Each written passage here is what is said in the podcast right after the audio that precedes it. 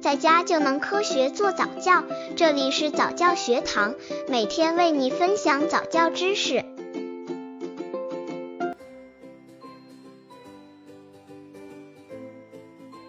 宝宝喜欢站着又蹦又跳，对宝宝小腿好吗？对于一岁前的宝宝，每个宝宝的发育情况都会有所不同。有的宝宝长牙早，有的宝宝长牙晚，有的宝宝很早就会站着跳跃，可是有的宝宝却几乎发生跳跃的情况。对于宝宝喜欢站着又蹦又跳的现象，很多妈咪遇到了，他们都在担心这样子的行为会不会造成宝宝的腿部发育畸形呢？有问题吗？刚接触早教的父母可能缺乏这方面知识，可以到公众号早教学堂获取在家早教课程，让宝宝在家就能科学做早教。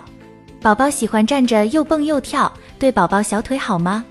当宝宝发现自己的小腿还能跳跃之后，他可能会不停的要求站着蹦蹦跳跳。可是对于一岁前的小宝宝，跳并不属于主要的运动方式，一直站着或者跳着会让宝宝的小腿发育有一些营养。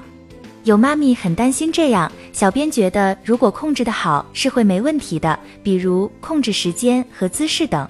几个月的宝宝蹦蹦跳跳好吗？小编觉得这是婴儿发育的一个新阶段，他对此充满了兴趣。如果一味的不让其跳，肯定也不好。首先影响婴儿的情绪，可能会哭闹不停。如果一直跳，肯定也会影响腿部的发育。所以要把握好尺度，不是不能跳，只是要注意方法。过早让宝宝学跳，会不会变成罗圈腿？罗圈腿的形成主要是因为宝宝体内钙的缺乏造成，和跳没有直接联系。不过，小宝宝练习跳的时候，要连一下蹲的力度不要太大。孩子的骨骼比较脆弱，力度太大容易发生危险。如何帮助孩子站着蹦跳？